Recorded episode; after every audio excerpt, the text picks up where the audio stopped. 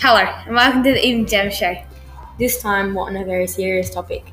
COVID 19 is a very bad and infectious disease. It has been spread all around the world.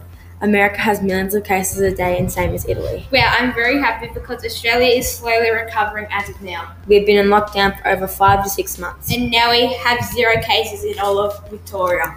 Thanks to all of our hard work, it's now paying off. COVID 19 has been around for almost a whole year now, and I've forgotten what it's like to have no COVID in the world. Scientists are doing very well to stop COVID 19 and make a cure.